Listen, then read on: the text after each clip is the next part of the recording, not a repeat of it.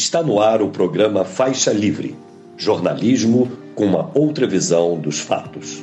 Olá, bom dia. Bom dia a você que nos acompanha nesta quarta-feira, 22 de novembro do ano de 2023, para mais uma edição do programa Faixa Livre.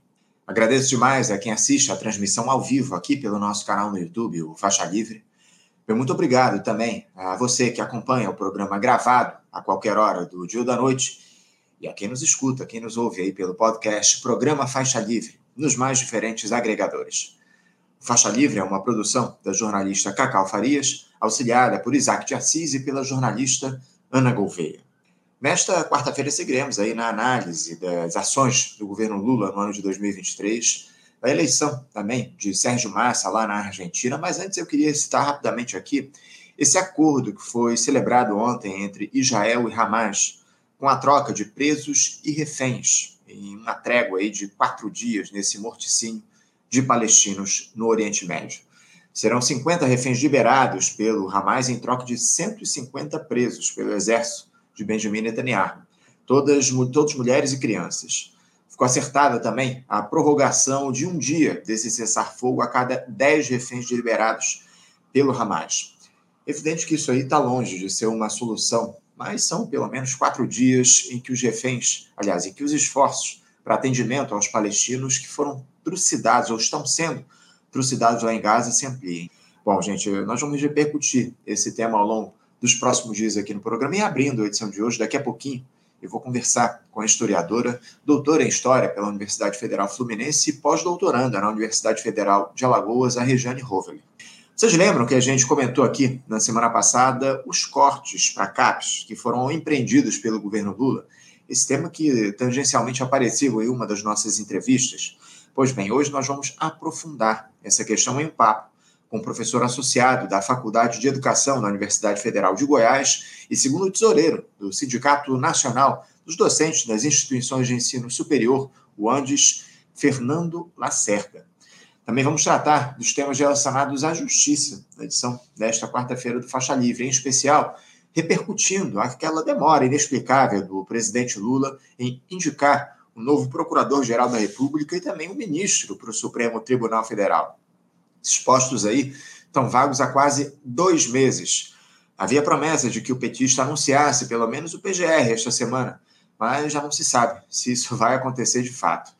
Por que, que toda essa demora? Uh, que tipo de problemas a falta dessas indicações pode provocar o país?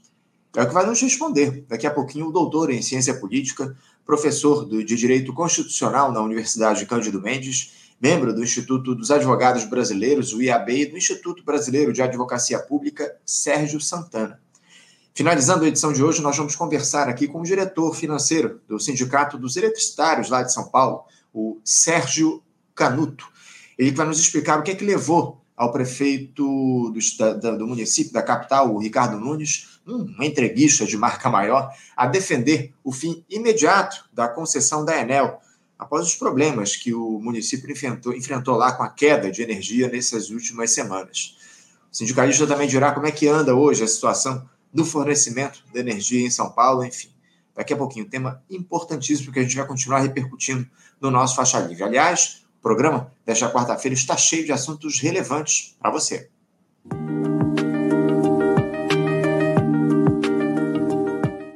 Bom, gente, eu vou começar já saudando do outro lado da tela a nossa primeira entrevistada que nos aguarda, a historiadora, doutora em História pela Universidade Federal Fluminense e pós-doutoranda na Universidade Federal de Alagoas, a UFAL, Regiane Roveler. Regiane Roveler, bom dia. Bom dia, Anderson. Bom dia, nossos ouvintes. Me escutam bem? Escuto, escuto bem sim, Regiane. Quero agradecer demais a tua presença aqui com a gente novamente no Faixa Livre. Uma honra recebê-la aqui para a gente bater esse papo que a gente faz é, com frequência a respeito da situação da política no nosso país, mas não só no Brasil, no mundo também, né, Regiane? A gente tem alguns temas aí relevantes para tratar contigo na edição de hoje. Esse fim de ano, oh, Regiane, para o governo do presidente Lula tem sido de muitas movimentações, especialmente na análise de matérias importantes para essa gestão, já mirando o ano de 2024. Lei orçamentária, desoneração da folha de pagamento, regulamentação das apostas esportivas, enfim, só para citar algumas delas.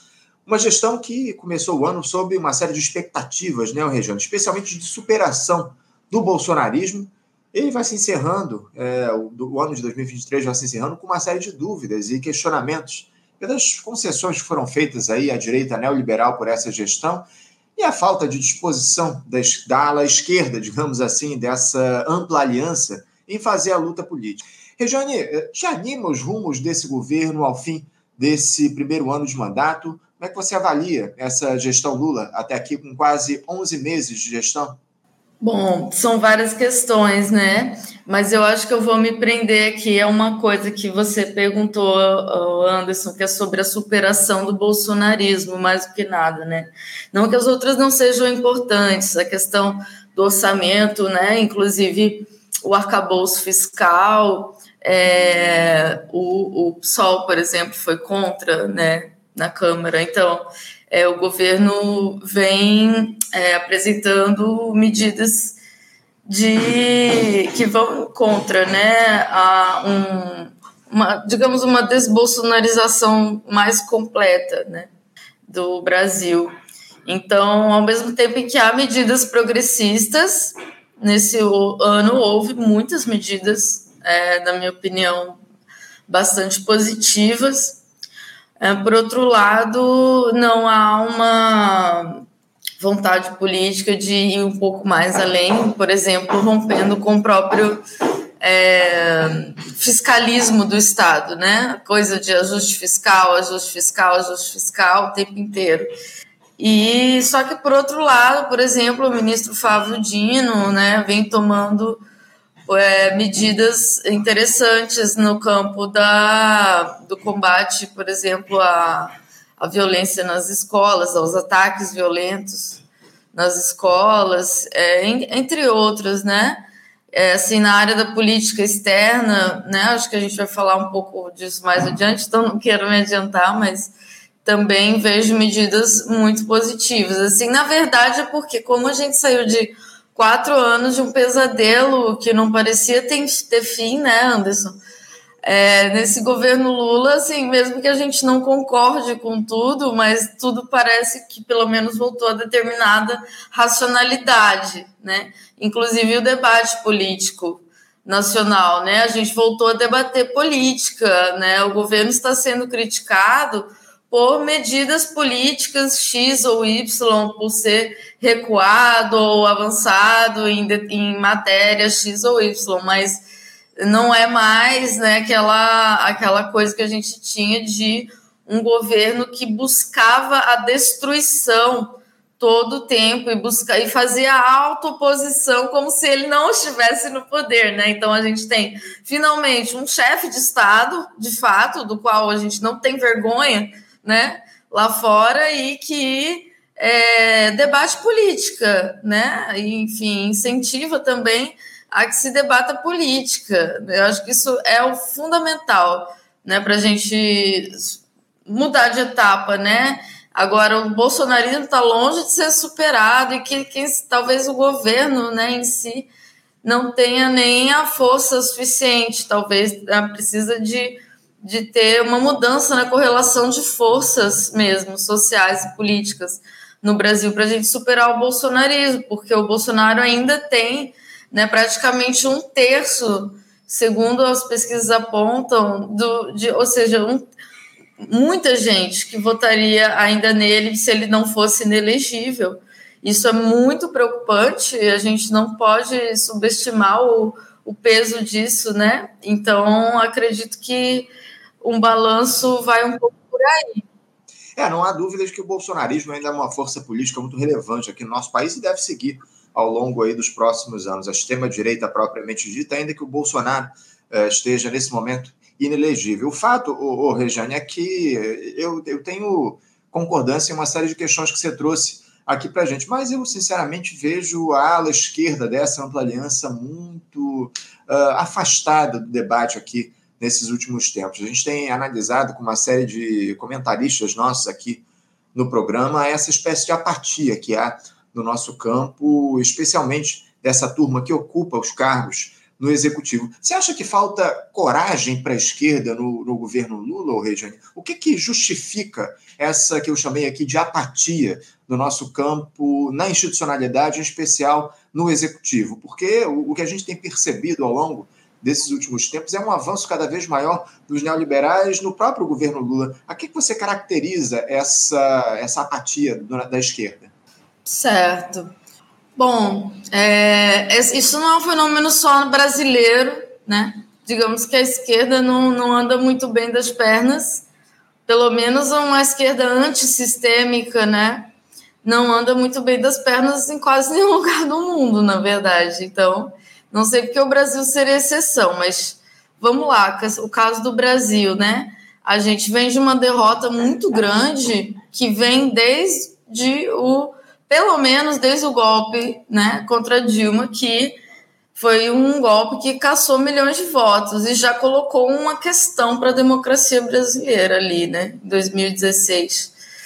É, depois aí o governo Temer, com a PEC do fim do mundo, né, que depois se transformou na EC 95, e depois a eleição do Bolsonaro. Então a gente vem de é, seis, sete anos de derrotas sucessivas, derrotas ideológicas, políticas, sociais, tanto no nível institucional como no, da, na sociedade mesmo, né?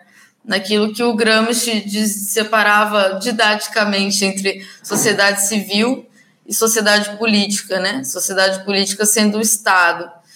Então, é, se existe uma apatia, como você coloca, eu acredito que ela se deve, bom, primeiro pelo é, nesse governo em particular, né, no governo Lula, pelo seu, pela sua característica típica que não mudaria, né? Não, não, não, não assim, acho que ninguém esperava que o, que o Lula fosse virar um revolucionário, né? Um Fidel Castro, sim.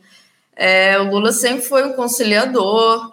A linha dele dentro do PT sempre foi de né, defender é, programas e plata uma plataforma mais à direita para poder agradar setores da classe dominante brasileira. Ele sempre tentou, né? Sempre fez isso com muita maestria, inclusive, com muito, muito, muita habilidade, muito talento político, né? Muito carisma. Então, é lógico que ele ia continuar seguindo nessa linha. O problema é que a conjuntura foi tão à direita que fazer oposição a esse governo Lula 3 é muito diferente de fazer oposição ao Lula de 2003, né? E ao Lula de 2008, porque a oposição de então era o PSDB, era a oposição neoliberal tradicional. E hoje, né, a oposição maior que a gente tem, ela não vem pela esquerda, ela vem pela extrema direita. A oposição ela é subversiva no pior sentido da palavra. Ela é, ela busca tem, ela busca sabotar o governo. Né? Então, as críticas, eventuais críticos à esquerda do governo, né, dentro ou fora dele, serão atingidos pela mesma bala. Né, porque é quem domina a oposição, quem é o polo dominante da oposição política a esse governo, é ainda a extrema-direita, né, a ultradireita. Esse é o, esse é o grande problema nosso, né? Porque nós, lógico que vamos criticar, né? As medidas neoliberais, por exemplo, né? É, essa apatia na, na, na, própria crítica, talvez, é, na verdade, a falta, né? De quem sabe o que a gente gostaria de ver, né? Movimentos sociais mais pujantes na rua e tudo mais, mas é, como eu falei, né, a, a, derrota que levou o Bolsonaro ao poder tem a ver com uma derrota da esquerda de modo geral, né, de, de determinadas estratégias, não só de determinadas estratégias, né, de algumas estratégias como a da conciliação, que se provou é, bastante nefasta no sentido de abrir o caminho político para o próprio Bolsonaro se erguer né? Mas por outro lado também é uma derrota na própria sociedade das ideias de esquerda, na medida em que né, uma boa parte dessa sociedade foi ganha, né, inclusive dos setores mais precarizados da classe trabalhadora. Isso é muito preocupante foi ganha, foi convencida, né, de corações e mentes para é, um, ideias ultradireitistas do bolsonarismo. Então, é, é, é isso, né? Acho que isso, essas duas coisas talvez ajudem a gente a pensar essa tua questão, mas é muito relevante mesmo. O, Rejane, eu te confesso, é, talvez, não sei se por, por uma inocência minha, que eu esperava muito mais briga nesse governo, muito mais luta por parte da ala esquerda numa gestão que se dizia de grande aliança, onde que, uma gestão que se colocava em disputa, pelo menos era o que a gente tinha lá uh, depois que o Lula foi eleito. Né? Muita gente falava, inclusive gente do próprio PT, dizia que seria um governo em disputa. Sinceramente, vejo muito pouca disputa nesse momento. Eu acho que cada vez mais os espaços estão sendo cedidos à turma do andar de cima, ao centrão, ao fisiologismo mais rasteiro.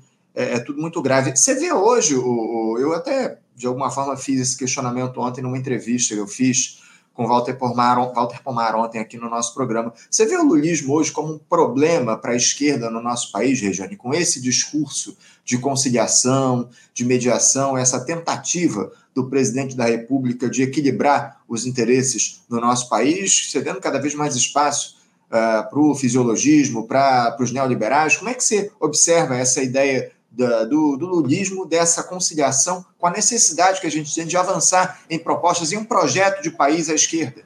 Talvez seja um problema para quem é, para quem acreditava que o lulismo fosse algo diferente disso, só porque passou o tempo, né? Assim, é, eu entendo a sua questão. É, eu gostaria muito eu esperava, e acho que isso que seria um, é, uma exigência né, cabível, que realmente o governo Lula fosse governar mais a quente, né, no estilo, e acho que, acho que é um exemplo que a gente tem na América Latina e que a gente pode contrapor e que a gente pode né, cobrar do Lula que seja um pouco mais assim, é o Gustavo Petro, da Colômbia, né? Que tem tomado medidas mais é, de, de, de, enfim, algumas mudanças propostas de mudança, apesar de muita oposição, mas ele tem colocado na mesa né, as propostas de mudanças estruturais necessárias né, para, pelo menos, né, não digo o socialismo do século XXI, mas pelo menos é, que, que o, o capitalismo neoliberal não não seja mais aprofundado, né? Que exista alguma barreira colocada social e politicamente para o avanço das expropriações, expropriações de direitos, por exemplo, né? É, e sobre a terra, no, né, no caso, é, também no campo, sobre a propriedade, ou sobre o acúmulo, né, a concentração de propriedade, de riqueza em forma de propriedade seja de capital, seja de propriedade, por exemplo, imobiliária. O Brasil tem uma das maiores é, concentrações de, de é, capital imobiliário do mundo, né? no campo também. Enfim, isso não está sendo mexido de fato. E isso vai gerar um problema muito grande para nós. Mas mais uma vez, né? Acho que isso é mais um, um problema para quem acreditava que. É, é, como perguntar na Argentina: será que o peronismo é um problema? É, um, é, um, é difícil, é um assunto complexo, viu? Porque, ao mesmo tempo, o lulismo foi o que possibilitou uma saída política num momento de trevas né? Então, é, talvez ele seja isso, né? Seja uma coisa que nos ajudou a sair desse momento das trevas, mas com certeza é insuficiente, sempre foi insuficiente para que a gente proponha mudanças é um pouco mais radicais, né? Um pouco, não digo nem radicais, mas é, mudanças no sentido de pelo menos evitar né, o aprofundamento da, da barbárie capitalista, com as contrarreformas, né, com o fiscalismo do Estado. Então, enfim, eu acredito que existe uma disputa, sim, eu acredito que existem é, alguns representantes do governo que são estão muito acima da média histórica, por exemplo, Silvio Almeida, sim, nosso ministro de Direitos Humanos, eu acho que é assim, são tem figuras nesse governo que se destacam, assim, sabe? E que eu acho que a gente não, não pode deixar de ver isso também né? Mas é isso que eu concordo com o que você falou no sentido de de ter de estar tá faltando disputa, tem que ter essa disputa, sim, né? Mas levando em consideração de que é, a extrema direita continua muito forte, né? Então, o como a gente faz essa essa batalha mudou de termos, mudou de terreno político. Enfim, acho que é isso, é complicado, é complexo essa é, Eu não tenho a dúvida de que é uma, uma questão muito complexa essa que eu levantei. Eu tenho uma provocação de um espectador nosso, eu queria passar ela para você aqui, o Regiane. Fábio Bueno Romero Filho, ele te pergunta o seguinte: por que Rússia, China, Coreia do Norte, Cuba estão conseguindo sobreviver com a crise mundial? Fica aí a pergunta do Fábio para você, ô Rejane. Ixi, Maria. Complicado. É, eu não sei o que é que na cabeça desse do, do Fábio une essa, o que, que seria o denominador comum desses países, né? Porque muitos defendem a Coreia do Norte, por exemplo, como sendo um modelo socialista. Eu, de jeito nenhum, assim, não acho que Coreia do Norte seja um modelo de é, socialismo nem de comunismo, muito longe disso, assim. É, nem a China, né? Também não acredito que a China seja comunista, assim. É, e quanto à Rússia, então, acho que ninguém defende isso, né? Ninguém sua consciência, assim. É, mas se é, tem a ver, assim, com uma, uma proposta geopolítica alternativa ao imperialismo norte-americano, nesse sentido eu vejo com bons olhos, óbvio, né? Porque, então, por exemplo, os BRICS, né? é, o BRICS mais agora, né? ele vai, ele está funcionando como uma plataforma de, enfim, de alternativa, inclusive do ponto de vista da circulação monetária. Então, acho que tem a ver com isso. Mas eu, eu não sei se, se a questão tá, eu realmente não sei dizer se estão fora da crise mesmo, é, ou, ou, ou, de qual crise, na verdade, porque o capitalismo está sempre em crise na prática. Mas, é, e o que, que seria esse denominador comum desses países que ele selecionou? Porque eu não acredito que sejam países comunistas, nem socialistas. Talvez países que levem uma política externa é, é, de não alinhamento aos Estados Unidos e isso traz benefícios, com certeza, né? Porque as, pelo menos a, as crises que começam lá, ou enfim, é, as políticas que eles nos propõem, que tem a ver com o saque de recursos naturais, por exemplo, não serem aplicadas. Então, talvez isso seja algo aí em comum entre eles. Não sei se respondeu ao nosso querido ouvinte. Ah, respondeu plenamente, pode ter certeza, Regiane. Eu queria aproveitar já e mudar de assunto para aproveitar que a gente falou um pouco sobre a questão internacional, Regiane, para tratar dessa lamentável, para dizer o mínimo, vitória do Javier Milei lá nas eleições na Argentina. Candidato da extrema-direita ele superou o Sérgio Massa no último domingo e, apesar de ter adotado um tom mais moderado nos primeiros discursos depois dos resultados das urnas, ele manteve algumas daquelas ameaças que empreendeu ao longo da campanha, como a de fechar o Banco Central, de dolarizar a economia, enfim. Regiane, eh, você que tem mergulhado nesse, nesse tema aí nos últimos dias, nessa, nesse processo eleitoral lá na Argentina, como é que você avalia a eleição do Javier Milei? O que é que ela representa para os nossos vizinhos em um momento tão sensível da história da Argentina? Pois é, Anderson, tenho acompanhado, sim, escrevi alguns textos que saíram aí no Le Monde, no blog da Boitempo, no Esquerda Online, sobre essas eleições na Argentina, que acho que vão afetar bastante o Brasil no próximo e, no, e todo o continente no próximo período, assim. É, acho que a gente ainda não, não aprendeu a magnitude dessa tragédia, né? O Javier Milei, é, em muitos aspectos, pior que o Bolsonaro, por incrível que pareça. É, Então, essa proposta que você mencionou, por exemplo, da dolarização completa e fim do Banco Central, isso são coisas que nunca foram aplicadas em lugar nenhum do mundo, né? Então, assim, mesmo as ideias mais radicais do Paulo Guedes, elas tinham algum modelo, né, que geralmente é o chileno, que é o modelo do Javier Milei também, por exemplo, quando ele fala de privatizar as ruas, ele fala do modelo chileno, né? Aí os chilenos que estão na Argentina, eles vão e falam: pelo amor de Deus, não façam isso, porque tudo que a gente quer é o que vocês têm aqui: educação e saúde pública e gratuita, né? E nós não temos lá, mas enfim. Inclusive, tem uma, teve uma rebelião lá por conta justamente disso, né? De tudo ser privado, tudo ser, ter sido privatizado. Assim, eu acho que é, é, surpreendeu a todos a diferença, a disparidade né, dos votos. É, acho que foi, é, segundo o um analista que eu li ontem, é, foi assim uma das maiores votações da história das eleições na Argentina. Né, talvez só comparável é, a uma eleição do, do Perón mesmo. Então, isso é algo de, de enfim, de preocupante, né?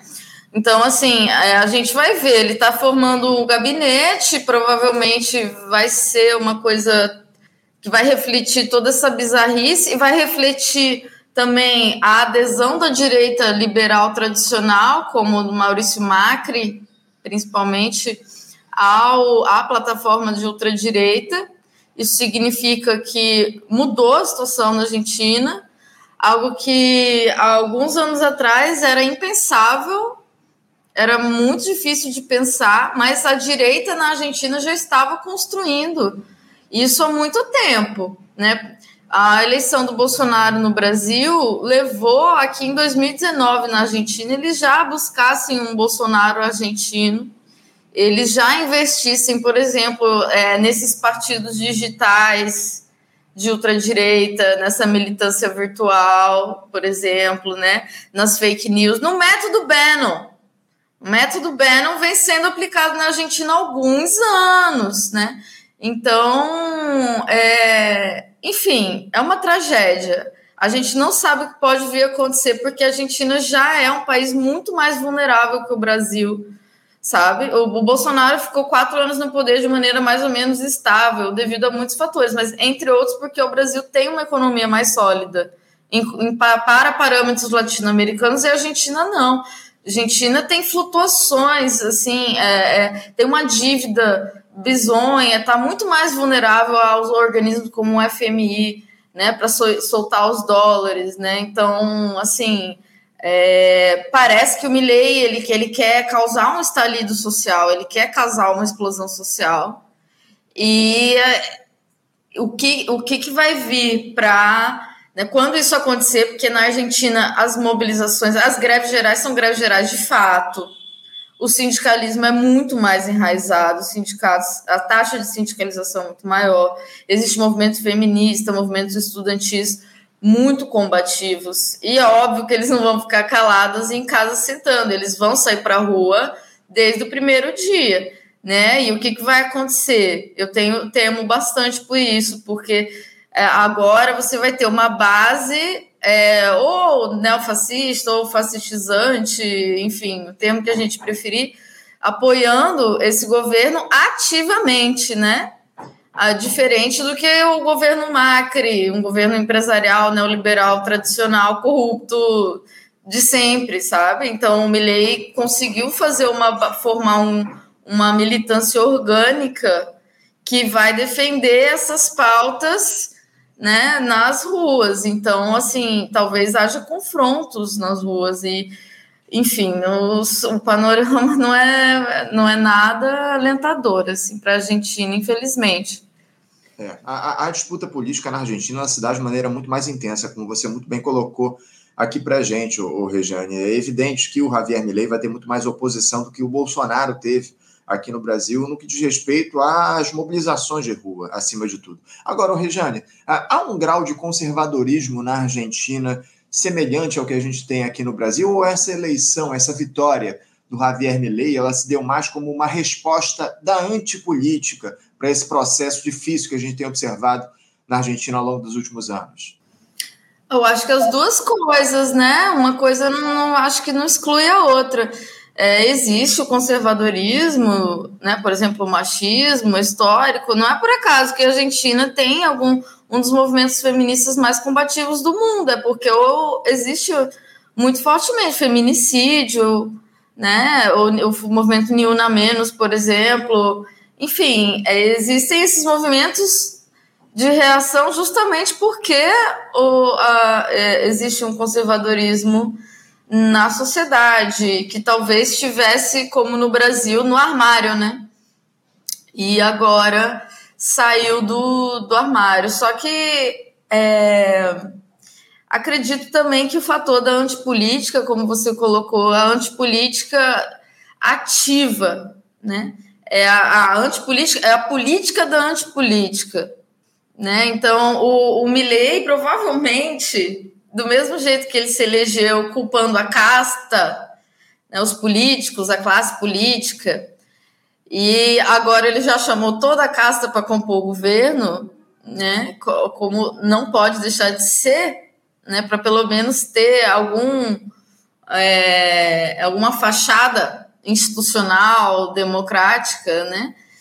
É, mas o Milley ele desafia a democracia o tempo inteiro. Ele vai fazer isso e ele provavelmente vai fazer como o Bolsonaro, que é fazer a autooposição, né? Fingir que ele não tá, ou seja, falar mal. Ele vai continuar falando mal da casta, como se ele não tivesse no poder.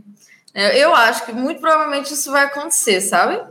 E é, então são as duas coisas. Eu acho que tem o conservadorismo. Talvez a gente estivesse, inclusive, superestimando movimentos ou a, a, a, né, o enraizamento ou o poder de movimentos como o próprio movimento feminista, talvez a gente estivesse superestimando, né? Eu digo, sobreestimando o, o, os direitos humanos, né? Pelo fato da, da Argentina ter tido uma justiça de transição, ter tido uma, uma democracia que veio de uma ruptura da, da ditadura, não de uma de um plano da ditadura, né, para formar uma democracia restrita como no, no Brasil e no Chile ocorreu. Então, é, é, talvez a gente tivesse superestimando, né, e pensando que não, nesse país aqui que tem, né, tem educação sexual nas escolas, tem lei do aborto, tem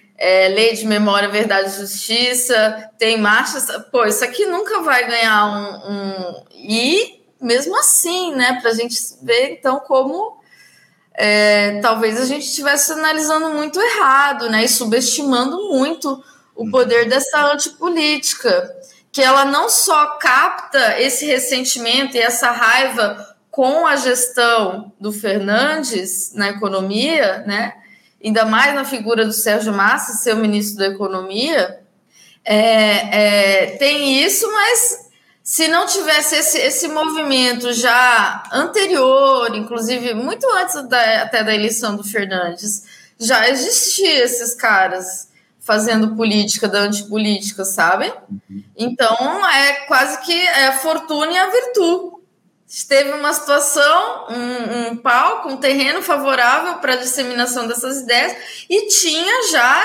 há muito tempo uma militância ativa propondo essas ideias e ganhando jovens, principalmente, para essas ideias, né?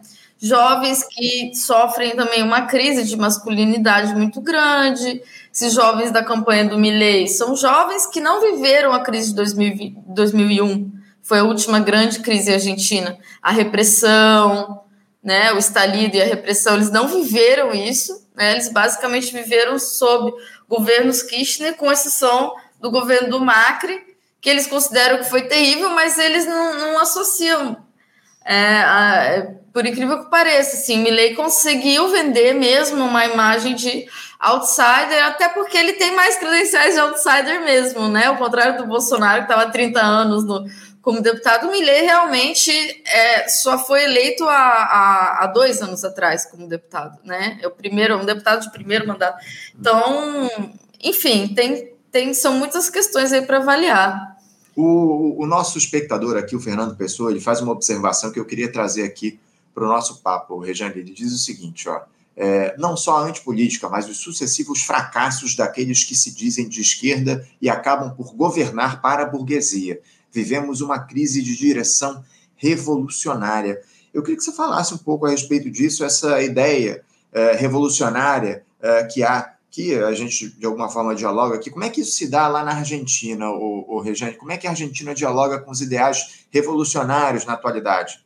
Olha, Anderson, infelizmente, assim, a gente é obrigado a constatar que uma boa parte da esquerda revolucionária na Argentina, a sua maior parte, cometeu um erro histórico e vai ser responsabilizada por isso sabe? Pela sua própria base política, porque as organizações que chamaram voto nulo com esse com essa ideia de que é, fazendo tábula rasa de uma força potencialmente fascista como o Millet, com uma continuidade um pouco mais à direita, um pouco mais ao centro do, do do kirchnerismo é muito complicado, né? Inclusive, o, o ouvinte colocou um termo que é usado, foi usado muito pelo Trotsky, pelo trotskismo, né? O crise de direção evolucionária.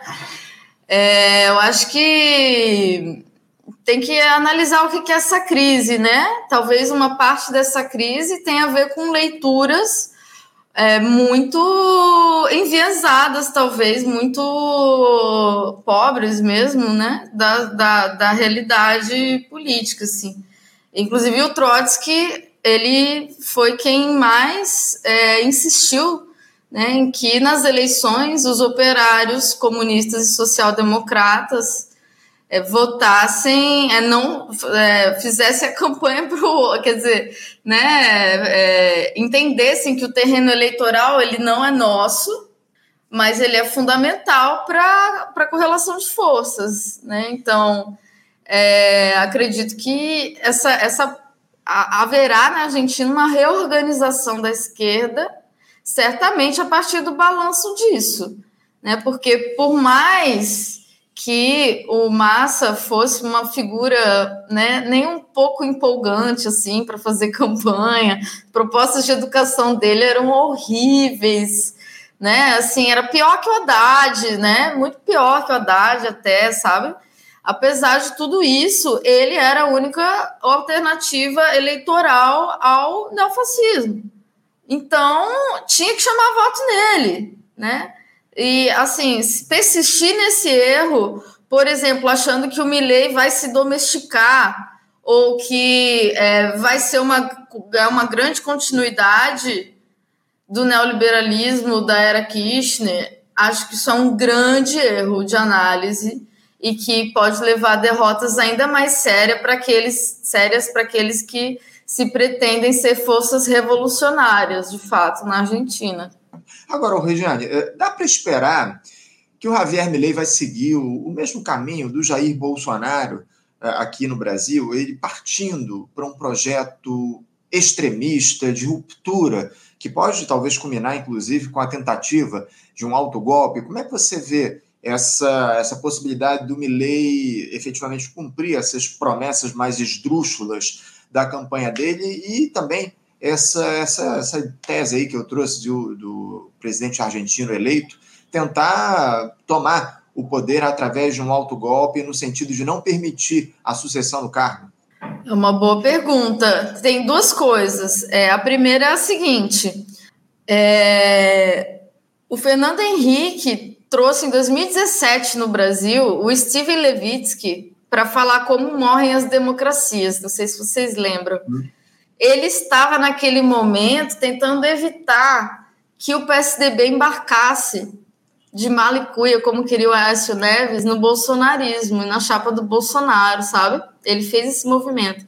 E o que o Levitsky, que é um liberal institucionalista, né, não é nenhum marxista, é, dizia era, olha, a gente sempre sabe como o autoritário chega ao poder, mas é imprevisível como ele vai sair do poder que a gente viu no Brasil foi que não foi sem uma tentativa de golpe muito grave, muito séria, que aconteceu no dia 8 de janeiro, né? E que está sendo aí até hoje né, investigado e tal. Mas, é, então, não dá para saber, assim.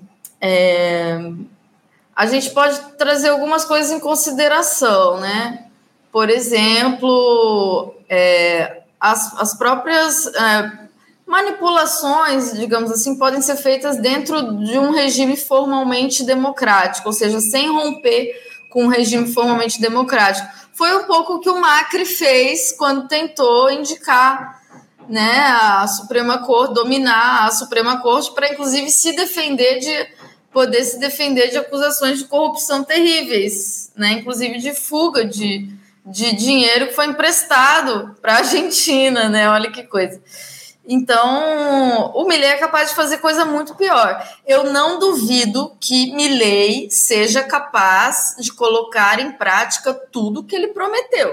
Candidatos autoritários, como a gente tem visto ao redor do mundo, são capazes, sim. O que a gente duvidou no Brasil, tudo que a gente duvidou que o Bolsonaro faria, ele fez. Tudo. E mais, ele fez mais do que a gente poderia imaginar na mais catastrófica distopia. Então, o Javier Milei é do mesmo, ele é da mesma taxa, como eles dizem em espanhol, né? É da mesma taxa, é do mesmo é, tronco que Trump, que Bolsonaro, né? Que Caste no Chile, que ameaça ganhar as próximas eleições no Chile. Vai ser bem preocupante se isso acontecer também, porque, enfim, vai vai né, ter uma reversão, né, vai ter uma volta da ultra a Argentina vai ser a meca da ultradireita mundial, vai ser uma espécie de vitrine, né, dessa dessa ultradireita. Talvez por isso vão ter forças que vão tentar dar uma estabilidade um pouco maior ao próprio governo do, do Milley, né? Enfim, tem que levar em consideração isso, mas é, enfim, não, não duvido que ele seja capaz de, de nada, assim, sinceramente. É, e ter uma, uma né, aquilo que muitos diziam em 2018, né, que as instituições vão controlá-lo, que não, o jogo político, é, as instituições funcionaram normalmente durante o governo Bolsonaro e foi a tragédia que a gente viu. Né? Então, assim, a outra coisa para finalizar é que esse maximalismo das propostas econômicas, por exemplo, que são loucura, né? Como eu mencionei, nenhum país pôs isso em prática. Ele é funcional também, porque mesmo que o Milley recue bastante, a plataforma dele ainda vai ser muito radical, sabe?